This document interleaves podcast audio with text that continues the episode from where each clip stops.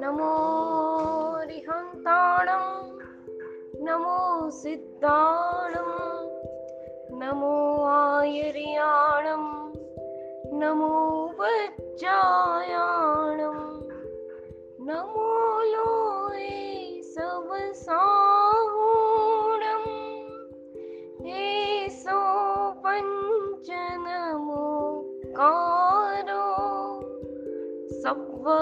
પાવ પણાસણો મંગલાણમ ચ સવેસિમ પડમં હાવૈ મંગલમ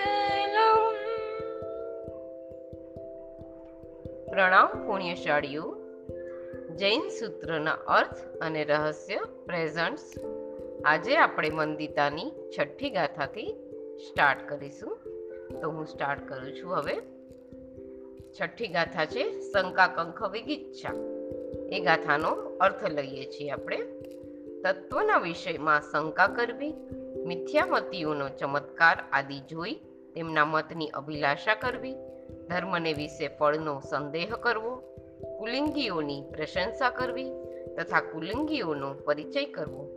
આ પાંચ પ્રકારના સમ્યક્ત્વના અતિચારોને આશ્રયીને દિવસ સંબંધી જે અતિચાર સેવ્યો હોય તે સર્વનું હું પ્રતિક્રમણ કરું છું.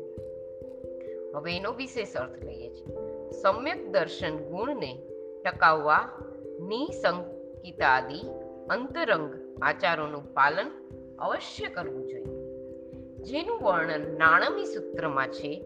આપણે કહી લીધું આ ગાથામાં નિર્મળ એવા સમ્યક દર્શનને મલિન કરનાર શંકા આદિ દોષોનું વર્ણન કરવામાં આવ્યું છે. શંકા એટલે શંકા, સંશય, ભગવાનના વચનમાં શંકા કરવી. સર્વજ્ઞ વિતરાગ પરમાત્માએ કહેલા જીવાદી નવ તત્વો તેનું સ્વરૂપ, તેના ભેદ, પ્રભેદો, તેનો સ્વભાવ, પ્રભાવ, તેનું પ્રમાણ, અવસ્થાન વગેરે કોઈ પણ બાબતમાં આંશિક રીતે કે સર્વાંશે આ આમ હશે કે નહીં?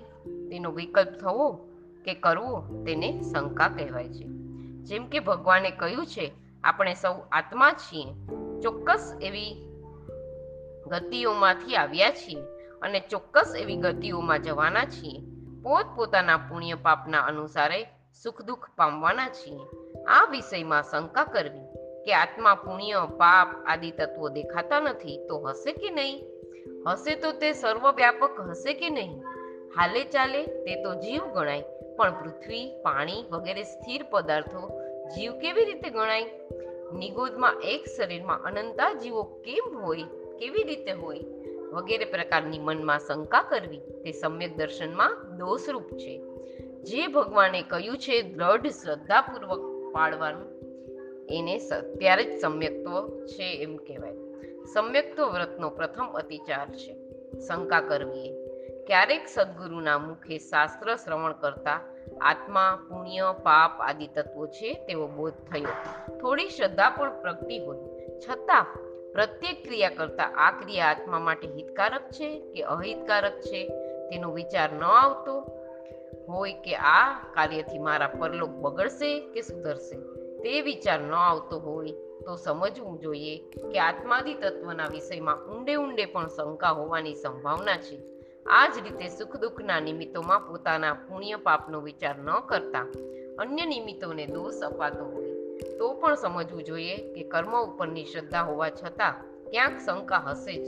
માટે આવા દોષોથી બચવા અને શ્રદ્ધાને મજબૂત કરવા શંકા નામના દોષને ટાળવો જ જોઈએ. કંખ કંખ એટલે કાંક્ષા, અભિલાષા, ઈચ્છા અન્ય મતની ઈચ્છા. જે માર્ગે જે રીતે ચાલવાથી આત્મકલ્યાણ થાય, તે માર્ગે તે રીતે ચાલવું, એને જ ભગવાનજીને સ્વરદેવોએ દેવોએ ધર્મ કહ્યો છે. અને જે માર્ગે જે રીતે ચાલવાથી આત્માનું કલ્યાણ નહીં, પણ અને અકલ્યાણ થાય, તે માર્ગે તે રીતે ચાલવું, એને જ ભગવાન જીનેશ્વર દેવોએ અધર્મ કહ્યું છે. આમ છતાં બાહ્ય આડંબર, પ્રતિકૂળતાનો અભાવ અનુકૂળતા ભર્યું આચરણ અને દેખીતા દુન્યવી લાભો વગેરે જોઈ અકલ્યાણકર માર્ગ જો ગમી જાય અને તે તરફ મન ખેંચાઈ જાય તો તેને કાંક્ષા કહેવાય છે. હવે વિગિચ્છા. વિતિગિચ્છા એટલે કે ધર્મના ફળમાં સંદેહ જુગુપ્સા ધર્માચરણ કરતા ફળ પ્રાપ્તિ થશે કે નહીં?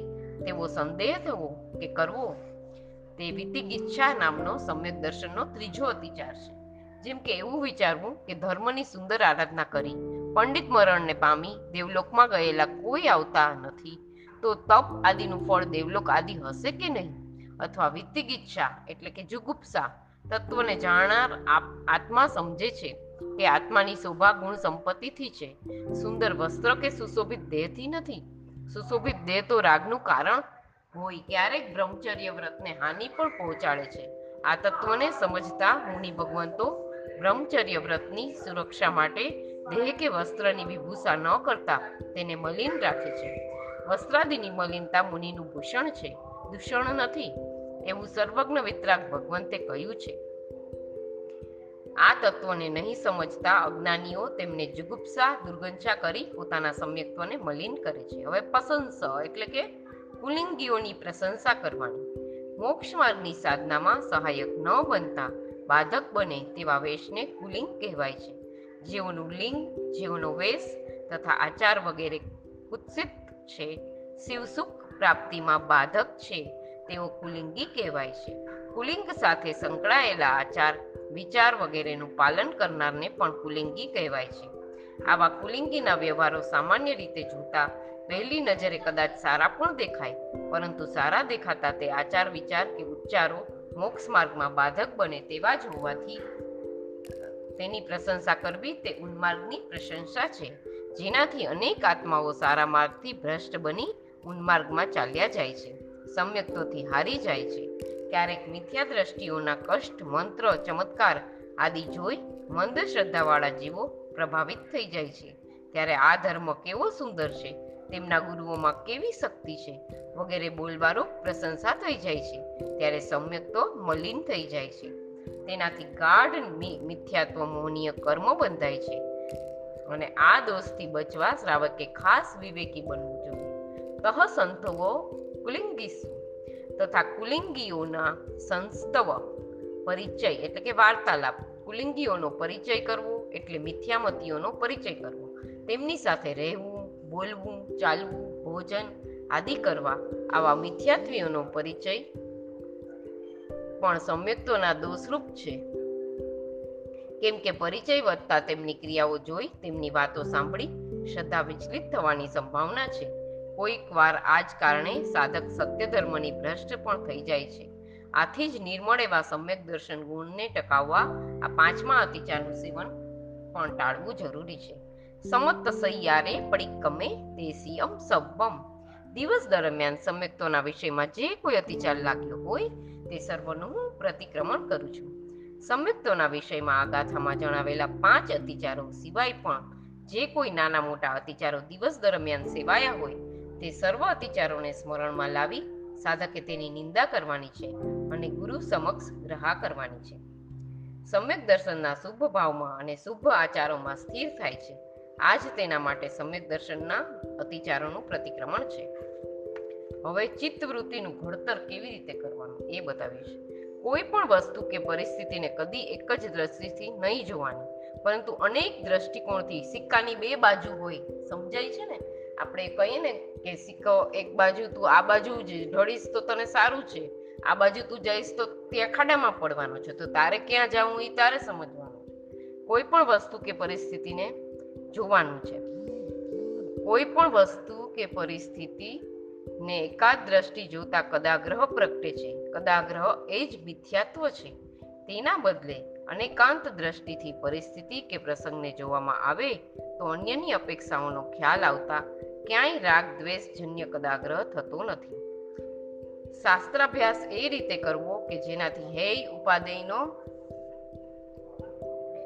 વિવેક જ્વલંત બને અને આત્માદી તત્વ પ્રત્યેની રુચિ, શ્રદ્ધા તીવ્ર બની જાય. કેમ કે તત્વની રુચિ તે જ સમ્યક દર્શન છે. સમ્યક દર્શનના કારણભૂત પ્રભુ દર્શન આદિની ક્રિયા એવા ઉપયોગપૂર્વક કરવી કે જેના કારણે ભગવાનમાં રહેલા ગુણો તરફનું આકર્ષણ વધે. પોતાના આત્મ સ્વરૂપનું દર્શન થાય. કેમ કે સ્વરૂપના દર્શન માટેનો યત્ન જ આત્માને સમ્યક દર્શન સુધી લઈ જાય છે. હવે સાતમી ગાથા છક્કાય સમારંભે. હવે એમાં લઈએ છીએ આપણે પોતાના માટે, અન્ય માટે કે બંનેને માટે આહાર પકાવવામાં આ એક આપણી સ્ત્રીઓએ આ એક ધ્યાન રાખીને સમજવાની વસ્તુ છે આ. રસોઈ કરવા માટે અને પક, પકાવવામાં જે, છ કાય જીવોની હિંસા જેમાં છે, તેવા આરંભ સમારંભ કરવામાં જે દોષો લાગ્યા હોય તેને હું નિંદુ છું. ચારિત્રચારની, અતિચારની વિચારણા કરતા પૂર્વે ચારિત્ર શું છે તે જોઈએ. એકઠા કરેલા કર્મોને ખાલી કરે તે ચારિત્ર છે.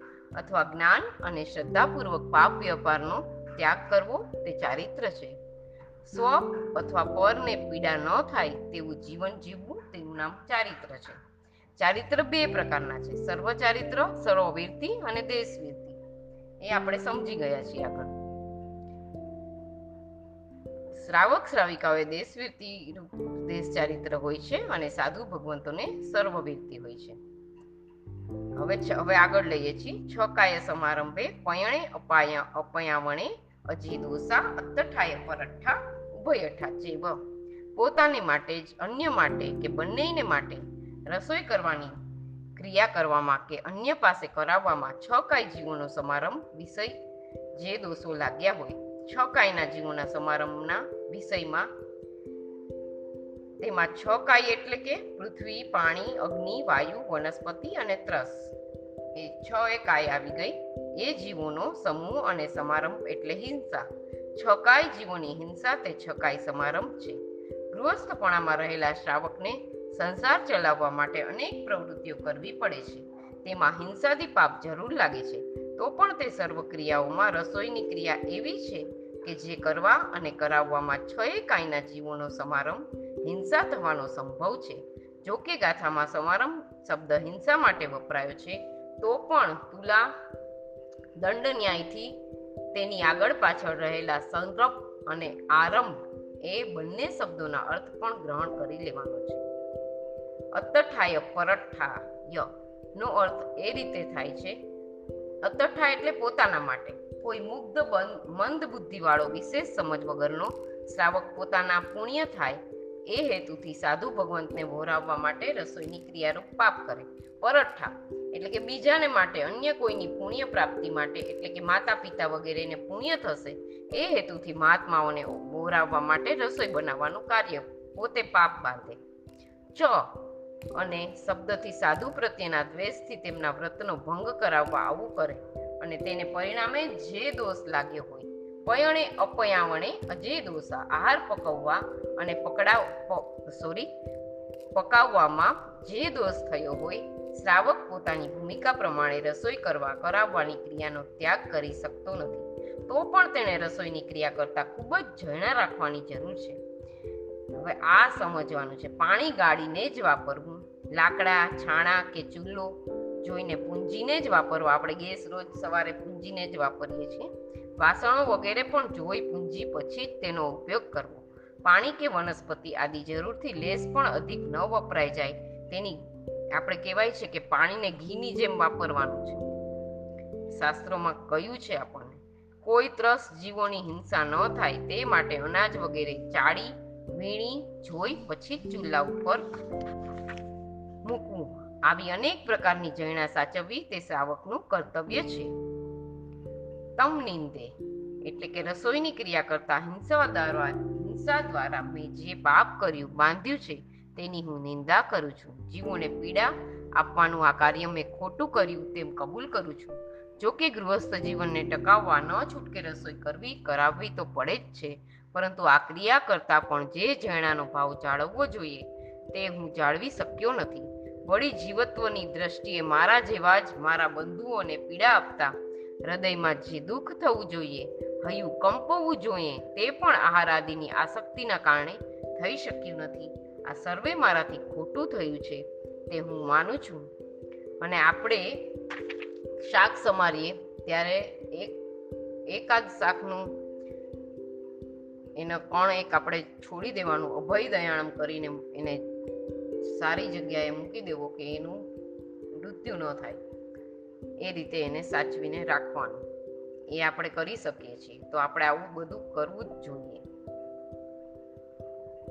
આ શાકનું લીધું. હવે એવી રીતે બીજા બધી વસ્તુમાં કોઈ પણ જીવને આપણે એને સમારતા હોઈએ તો આપણા ભાવ કેવા હોવા જોઈએ કે આપણે એને એ કોઈ સિદ્ધનો જીવ છે. આપણે એ વિચારીને નમો સિદ્ધાણમ કરતા કરતા આપણે એ કરવાનું કાર્ય એ રીતે કરવાનું છે.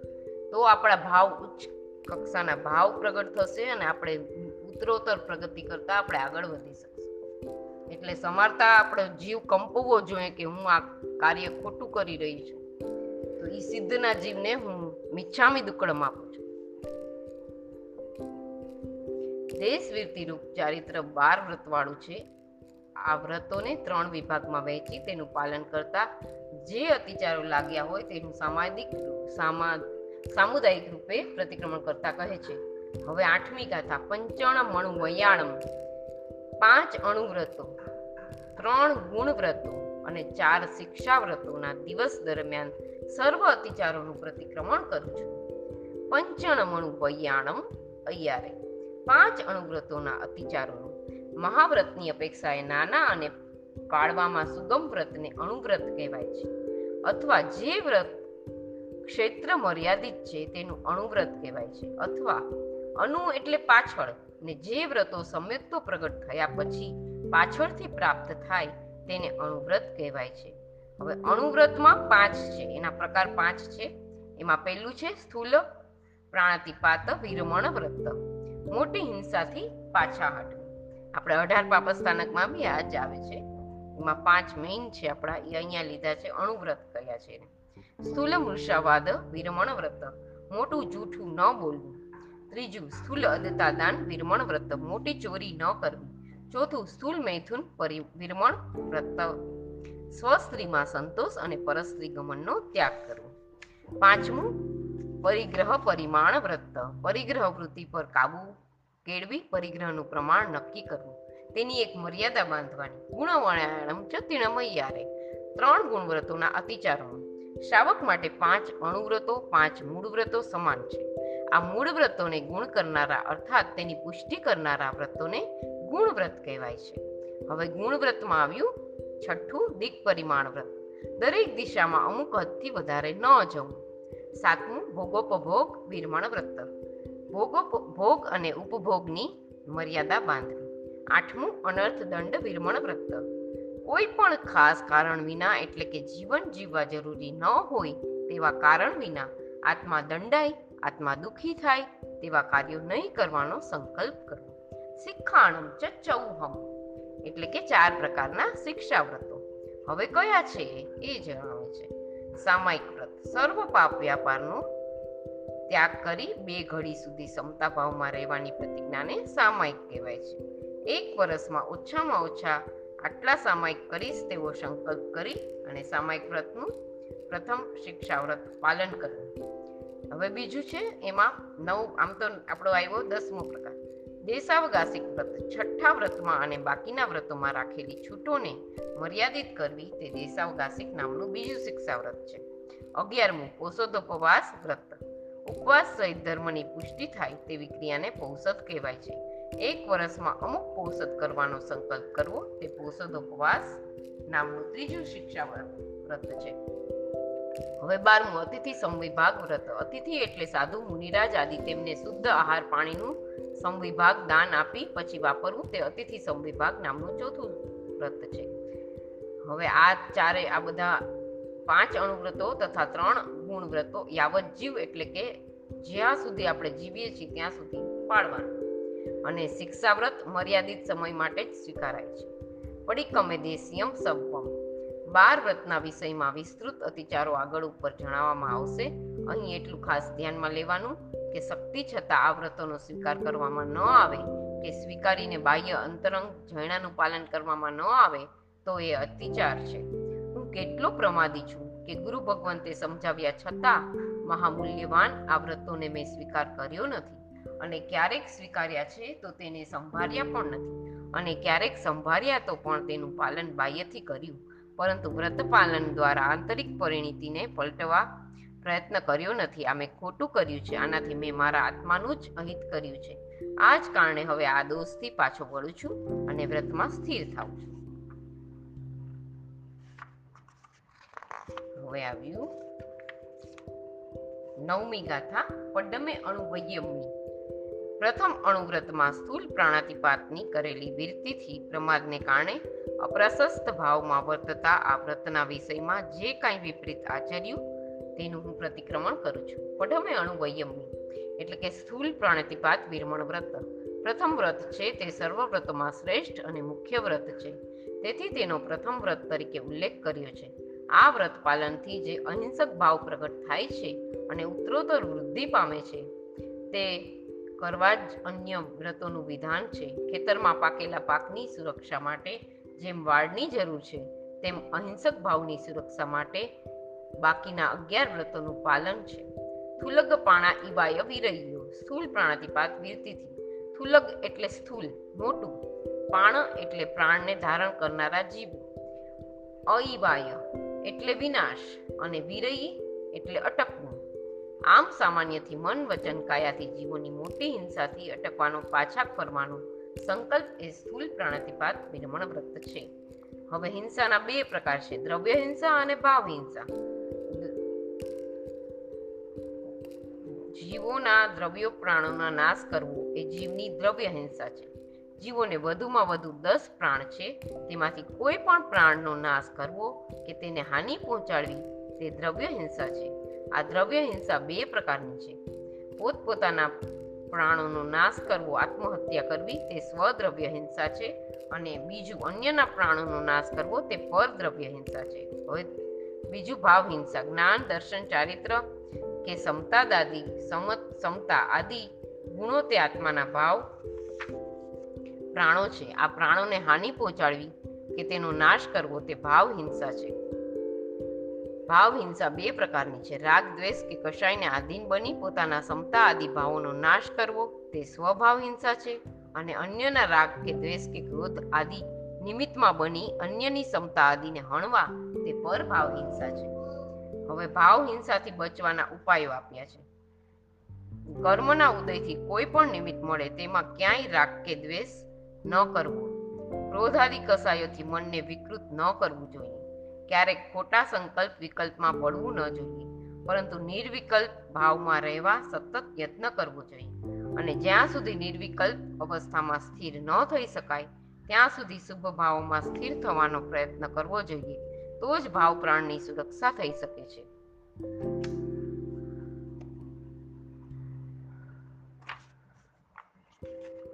હવે લઈએ છીએ. સવા વસાની દયા આપણે પહેલા બી આવી ગયું છે. હવે આ દયા તમને સમજાવવાનું છે, આમાં ભાવ હિંસા આ જગતમાં જીવો બે પ્રકારના છે. એક તો ત્રશ અને સ્થાવર. જે જીવો પોતાની ઈચ્છા અનુસાર સુખ દુઃખના સંજોગમાં હલનચલન કરી શકે, તેને ત્રસ કહેવાય છે. અને જે જીવો આવું હલનચલન નથી કરી શકતા, તેને સ્થાવર કહેવાય છે. સુખ દુઃખના સંજોગોમાં જે હલનચલન ન કરી શકે, તેને સ્થાવર કહેવાય છે. એમાં સ્થાવરમાં છે પૃથ્વી, પાણી, અગ્નિ, વાયુ અને વનસ્પતિ. અને બે તે એકેન્દ્રિય એકેન્દ્રિય લગભગ બધા સ્થાવર છે.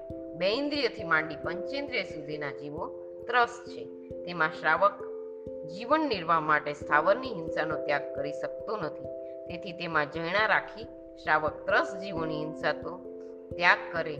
આમ ત્રસ અને સ્થાવર બંનેની હિંસામાંથી માત્ર ત્રસની હિંસાનો ત્યાગ થવાથી સો ટકામાંથી તેની દયા માત્ર પચાસ ટકાની થઈ જાય છે. વળી, શ્રાવક ત્રસ જીવોને પણ આને હું મારું તેવા સંકલ્પપૂર્વક હિંસા નથી કરતો, તો પણ અનેક પ્રકારના આરંભ સમારંભના કાર્યો તેને કરવા જ પડે છે. જેમ કે રસોઈ બનાવવી, આરંભ સમારંભ કરતા શ્રાવકને ત્રસ જીવોની હિંસા થવાની સંભાવના છે. આ કારણથી શ્રાવક સંકલ્પપૂર્વક, હું ત્રસ જીવોને નહીં મારું તેવો નિયમ કરી શકે છે. પરંતુ આરંભ સમારંભમાં થતી હિંસાથી તે બચી શકતો નથી. આથી આરંભની પ્રવૃત્તિમાં ઝીણા કરી સંકલ્પપૂર્વક અર્થાત ઈરાદાપૂર્વક જાણી બુજીને ત્રસ જીવોને ન મારવા એવું વ્રત સ્વીકારે. આમ પચાસ ટકામાંથી તેની દયા પચીસ ટકાની થઈ જાય. વળી સંકલ્પપૂર્વક ત્રસ જીવોને નહીં મારવું. આવું વ્રત પણ શ્રાવક સર્વથા સ્વીકારી શકતો નથી. કેમ કે જવાબદારીના સ્થાને બેઠેલા શ્રાવકને ચોરી વગેરે વિનાશકારી અનૈતિક પ્રવૃત્તિઓ કરનાર અન્ય પ્રકારના અપરાધીઓને સજા કે દંડાત્મક કાર્યવાહી કરવાની ફરજ પડે છે. આથી તે અપરાધી એવા ચોર, ડાકુ, નોકર, ચાકર કે પોતાના પુત્ર પરિવારને દંડાધિરૂપ હિંસા કરવામાં જણા રાખી નિરપરાધી ત્રશ જીવોને હિંસાનો નિયમ કરે. આમ તેને દયા પચીસ ટકામાંથી સાડા બાર ટકાની થઈ જાય છે. વળી નિરપરાધી પણ સર્વ જીવોની હિંસાનો ત્યાગ, શ્રાવક કરી શકતો નથી. તેથી નિરપરાધી એવા પણ પુત્ર પરિવાર, દાસ, દાસી કે પશુ પક્ષીને ખોટી પ્રવૃત્તિથી બચાવવા, ધમકાવવા પડે કે તાડન, સર્જન કરવું પડે. માટે આવા કારણથી આટલી છૂટ રાખી સંકલ્પપૂર્વક નિરપરાધી ત્રશ જીવોની નિષ્કારણ હિંસા નહીં કરવું તેવો નિયમ શ્રાવક સ્વીકારે છે. આમ તેની દયા સાડા બારમાંથી સાડા છ, સવા છ ની થઈ જાય છે. તેનું વ્રત આ રીતે મુનિની સો ટકાની દયા સામે માત્ર સવા છ ટકા કે રૂપિયામાં એક આની જેટલું રહે છે. પૂર્વે રૂપિયાના વીસ વર્ષા થતા હતા. તેના આધારે ચાલતી શાસ્ત્રીય પરિભાષામાં કહીએ તો શ્રાવકની આ દયા સવા વસાની દયા કહેવાય છે.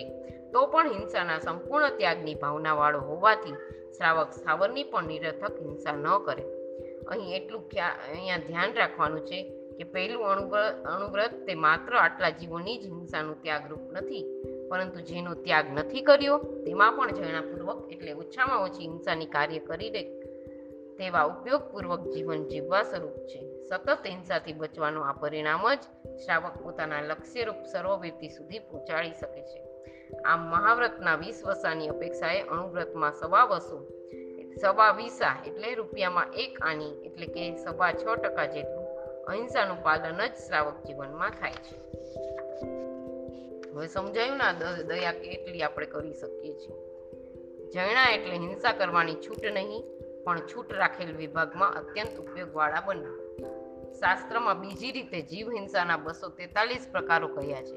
જેમ કે પાંચ સ્થાવર, ત્રણ વિકલેન્દ્રિય તથા એક પંચેન્દ્રિય મળી. નવ પ્રકારના જીવોના મન વચન કાયાથી ગુણતા સત્યાવીસ ભેદો થાય. તેને કરવા, કરાવવા અને અનુમોદવારૂપ ત્રણ પ્રકારે ગુણતા એક્યાસી ભેદો થાય અને તેને ભૂત, ભવિષ્ય અને વર્તમાન ત્રણ કાળ સાથે ગુણતા બસો તેતાલીસ ભેદો થાય. તેમાંથી શ્રાવક ઉત્કૃષ્ટ ભાંગે ત્યાગ કરે, તો પણ ત્રણ કાળ, ત્રણ યોગ, બે કરણ અને બે ઇન્દ્રિયાદી ચાર પ્રકારના ત્રસ્ત જીવોની હિંસા જ તજે છે. તેથી three multiply three multiply two multiply four બરાબર સેવન્ટી ટુ પ્રકારે જ ત્યાગ કરી શકે છે. અને તે પણ માત્ર સવા વસો. વિચારતા એવું લાગે છે કે બસો તેતાલીસ પ્રકારોમાંથી માત્ર બોતેર પ્રકારની હિંસાનો ત્યાગ કરવો અને તે પણ માત્ર સવા વસો જ કરવો, તો શું ફળ મળે? પરંતુ શાસ્ત્રકાર નોંધે છે કે આ મામૂલી દેખાતા ત્યાગની પાછળ પણ સર્વવીરતી સુધી પહોંચવાની જે ભાવના રહેલી છે, તે ભાવનાથી જ ઘણું મોટું ફળ મળે છે. આપણે એક સવા વસાની દયા પણ સર્વ વ્યક્તિ સુધી પહોંચાડી દે છે. તો આપણે એટલું કરીએ તો બી આપણે ક્યાં પહોંચી જાય? આપણા કેટલા આગળ વધી શકીએ આપણે? પ્રમાદના કારણે અપ્રશસ્ત ભાવનો ઉદય થયે છતે અહીં વિપરીત આચરણ કર્યું હોય. સ્થૂલ હિંસા ન કરવી. આવું વ્રત સ્વીકારનારે શ્રાવકે પણ પ્રવૃત્તિ કરતા વિચારવું જોઈએ. આ પ્રવૃત્તિ મારા વ્રતને અનુરૂપ છે કે નહીં? હવે અહીંયા પ્રમાદના પ્રકાર આપ્યા છે. એમાં પહેલો પ્રકાર છે મધ્ય અને મદિરા. મધ્યનો અર્થ મદિરા થાય છે, પણ અહીં મધ્ય શબ્દથી નશો થાય તેવી કોઈ પણ વસ્તુનો ઉપયોગ તે મધ્ય નામનો પ્રમાદ કહ્યું છે. કેમ કે નશાના કારણે વ્યક્તિ પોતાનું શાન, ભાન ભૂલી ગુમાવી બેસે છે ને એક પ્રકારનું વ્રત સ્વીકાર્યું છે, તે પણ ભૂલી જાય છે. હવે વિષય, શબ્દ, રૂપ, રસ, ગંધ અને સ્પર્શ. આ પાંચે ઇન્દ્રિયોના પાંચ વિષયોમાં આસક્તિ કરવી તે વિષય નામનો પ્રમાદ છે. આ પ્રમાદને આધીન થયેલા જીવો પોતાના કલ્પિત ભૌતિક આનંદ માટે અન્ય જીવોને કોઈ નિરર્થક ત્રાસ થશે તે વિચારી શકતા નથી. આથી વનસ્પતિઓના વિનાશ કરવો, પાણીમાં તરવું, દારૂખાનું ફોડી આતશબાજી કરવી, અગ્નિ પેટાવવા જેવા કાર્યો કરી અન્ય જીવોને અકારણે પીડે છે અથવા હિંસા કરે છે. હવે ત્રીજું આવ્યું કશાય. ક્રોધ, માન, માયા, લોભ રૂપ કશાયો અને હાસ્યાદી રૂપ નો કશાયોને આધીન થવું. તે કશાય નામનો પ્રમાદ છે. આ પ્રમાદને પરવશ થયેલ જીવ, મન, વચન, કાયાની પ્રવૃત્તિ કરતા પહેલા આ પ્રવૃત્તિથી મારું કે અન્યનું શું અહિત થશે તે લેશ માત્ર પણ વિચારી શકતો નથી. વિકથા, આત્મા માટે અહિત કરનારી તથા કથા કે વિકથા છે તે ચાર પ્રકારની છે. દેશ કથા રાજ્ય કથા સ્ત્રી કથા ભક્ત કથા આ ઉપરાંત ધર્મરત્ન પ્રકરણમાં દર્શન ભેદીની, ચારિત્ર ભેદીની મૃદુકારિણી કથાઓનો પણ વિકથા તરીકે ઉલ્લેખ કર્યો છે. જીવનમાં માનવને આનંદ આપે તેવા ઘણા શોખ કે રસ હોય છે. તેમાં વિકથાનો રસ વિશેષ પ્રકારે છે. વિકથાનો રસ પોષવા માનવી જીવનની કિંમતી ક્ષણોને વેડફી નાખે છે. વળી આવી કથામાં ભાન ભૂલેલા જીવો આવી કથાઓ કરવાથી પોતાનું કે પરનું કેવા પ્રકારે નુકસાન થશે તે પણ નથી વિચારતા. નિંદા, અભ્યાખ્યાન, અસત્ય વગેરે પાપો પણ આવી કથાને કારણે લાગે છે. હવે નિંદ્રા, પાંચમું. પ્રમાણથી અધિક સૂવું તે નિંદ્રા નામનો પ્રમાદ છે. નિંદ્રામાં સુખ માનનારા ઘોર નિંદ્રાના કારણે વ્રતનો ઉપયોગ ચૂકી જાય છે. આ પાંચ પ્રમાદ તો પ્રમાદ છે જ, પરંતુ તે ઉપરાંત વ્રત પાલનમાં બેદરકારી, શક્તિ છતાં વ્રતનો અસ્વીકાર, સ્વીકાર્યા પછી શુદ્ધ પાલન માટેના પ્રયત્નનો અભાવ. શુદ્ધ પાલન છતાં લક્ષ્ય સાથે અનુ, અનુસંધાન કરવાની ઉપેક્ષા અને લક્ષ્યનું અનુસંધાન છતાં તે તરફ કેટલું આગળ વધાયું તેની વિચારણાનો અભાવ આ સર્વે પણ પ્રમાદ જ કહેવાય છે. આત્મા માટે પ્રમાદ અત્યંત અહિતકારી છે. પ્રમાદને પનારે પડેલાનું પતન નિશ્ચિત છે. પ્રમાદને કારણે ચૌદ પૂર્વધરો પણ નિગોદમાં ગયા છે. આ પ્રમાદને આધીન થવાથી અપ્રશસ્ત માઠા ભાવો ઉત્પન્ન થાય છે, જે વ્રત મર્યાદાનું ઉલ્લંઘન કરાવે છે. ખૂબ સાવધ રહેવા જેવું છે પ્રમાદથી. હવે આવ્યું વ્રત પાલનનું ફળ. વ્રત પાલન કરીએ તો એનું ફળ કેટલું, કેવી રીતે મળે છે? જીવદયાનું પાલન કરવાથી નિરોગી શરીર મળે છે, સુંદર રૂપ, નિર્વિકારી યૌવન, દીર્ઘ આયુષ્ય, નિષ્કલંક, યશ, કીર્તિ, ન્યાયોપાર્જિત ધન પૂજ્ય ભાવ ધારણ કરનારા પુત્રો કદી ઠગે નહીં તેવો પરિવાર, આજ્ઞાને કોઈ તોડી નહીં, પણ સર્વને પ્રિય લાગે તેવી ઠકુરાઈ, આજ્ઞાનું ઐશ્વર્ય વગેરે ઉત્તમ સુખો પ્રાપ્ત થાય છે. જ્યારે જીવ દયા નહીં પાડનારનું જીવન પાંગડાપણું ઠૂઠાપણું બુઢિયાપણું મહારોગો, સ્વજન આદિનો વિયોગ, શોક, અલ્પ આયુ, અકાળ મરણ, દુઃખ, દુર્ભાગ્ય વગેરે મહાદુઃખોથી ભરેલું હોય છે. તેઓ નરક અને તિર્યંશ જેવી ગતિઓમાં પરિભ્રમણ કરી મહા અનર્થોની પરંપરાને પ્રાપ્ત કરે છે. હવે દસમી ગાથા લઈએ છીએ આપણે. વહ બંધ છવિચ એ. એમાં દ્વિપદ, ચતુષ્પદ પ્રાણીઓને નિર્દયપણે માર મારવો, દોરડા આદિથી બાંધવા, શરીર અથવા ચામડી કાપવી, શક્તિ ઉપરાંત ભાર નાખવો, તેમજ ખાવા પીવા ન આપવું એ પ્રથમ વ્રતના પાંચ અતિચારો છે. દિવસ દરમિયાન જે અતિચારોનું સેવન થયું હોય તે સર્વનું હું પ્રતિક્રમણ કરું છું. હવે વિશેષ અર્થ લઈએ છીએ. વ્રતનો સ્વીકાર કર્યા પછી વ્રતને મલિન કરે તેવી પ્રવૃત્તિ અના ભોગથી વિચાર્યા વગર સહસાત્કારથી કે સાપેક્ષ ભાવથી કરી હોય તે વ્રત સંબંધી અતિચાર કહેવાય છે. સાપેક્ષ ભાવથી એટલે કે વ્રતની મર્યાદાને સાચવવાનો પરિણામ હોવા છતાં દોષનું સેવન થઈ જવું. જેમ કે એવું વિચારવું, મેં મોટા જીવોની હિંસા ન કરવી તેવો નિયમ લીધો છે. પરંતુ કોઈ પણ પ્રકારે પીડા ન કરવી તેવો નિયમ નથી કર્યો. માટે જીવોને સામાન્યથી મારવા વગેરેમાં વ્રત ભંગ થતો નથી. તેમ માની, જો કોઈ વધાદી કરે, તો વ્રતનો નાશ નથી થતો, પણ અતિચાર તો લાગે જ છે. પરંતુ વ્રત નિરપેક્ષ બની, જાણી જોઈને ક્રૂરતાથી વધાદી વ્રત આદિ કરનારનું વ્રત ટકી શકતું હવે વધ કરવો એટલે મારપીટ કરવી, તાડન, તર્જન કરવું. અહીં વધ શબ્દ પ્રાણઘાત અર્થમાં નથી, કારણ કે પ્રાણઘાત એ વ્રતનો અતિચાર નહીં, પણ અનાચાર છે. પ્રાણઘાત કરવાથી વ્રત ભંગ થાય છે. વિષય કસાઈને આધીન થઈ, કોઈ પણ જીવનું તાડન, તર્જન કરવું, કે તેને પીડા થાય તેમ વર્તવું, તે વધ છે. ક્રોધાદિ કશાયને વશ થઈ, નિષ્કારણ, ગાય, ભેંસ આદિ પશુઓને તથા નોકર ચાકર પુત્ર પરિવાર કે પત્નીને મારવા, લાકડી વગેરેને પીટવા, તેમના હૃદયને ઠેસ પહોંચે તેવો વાણીનો વ્યવહાર કરવો કે મનથી તેમનું અશુભ ચિંતવવું તે પ્રથમ વ્રતમાં અતિચાર છે, કેમ કે આમ કરવાથી જીવોને દ્રવ્ય અને ભાવથી પીડા થાય છે. હવે બંધ, પ્રાણીઓને દોરડા વગેરેથી બાંધવા, ક્રોધાદિ કશાયને આધીન બની મિત્ર પરિવાર કે પશુઓના વિના કારણે કોઈ પણ પ્રકારના બંધનમાં નાખવા કે પોતાના નિયંત્રણમાં રાખવા તે પ્રથમ વ્રત વિષયક બીજો અતિચાર છે. અહીં પણ એ ખ્યાલમાં રાખવું કે ક્રોધ આદિ કશાયને આધીન થઈ નિષ્કારણ બંધ કરવાથી જ અતિચાર લાગે છે, પરંતુ કોઈ કારણસર સાપેક્ષ ભાવે બંધ કરવાથી અતિચાર લાગતો નથી. શ્રાવકના ઘરમાં જો એનું દ્રષ્ટાંત આપે છે દાસ, દાસી, પુત્ર, પરિવાર વગેરે એવા જ હોય કે તેને બાંધવાની જરૂર જ ન પડે. આમ છતાં ક્યારેક પુત્રાદિ અનર્થકારી માર્ગે જતા હોય તો તેમને રોકવા સાપેક્ષ ભાવે કોઈ બંધન કે નિયંત્રણ મૂકવું પડે. આ રીતે ભાવ હિંસાથી બચવાના હેતુથી થતો બંધ અતિચારરૂપ નથી, પણ તે સમયે પોતે કશાયાદીને આધીન બની જવાય તેની ખૂબ કાળજી રાખવી જોઈએ. છબી છે એ. શરીરના અવયવો છેદવા. છવી એટલે શરીર. છેદ એટલે કાપવું. નાક, કાન વિંધવા અથવા કાપવા તે છબી છેદ છે. કસાઈને આધીન થઈ મમતાના કારણે આ મારું દોર છે.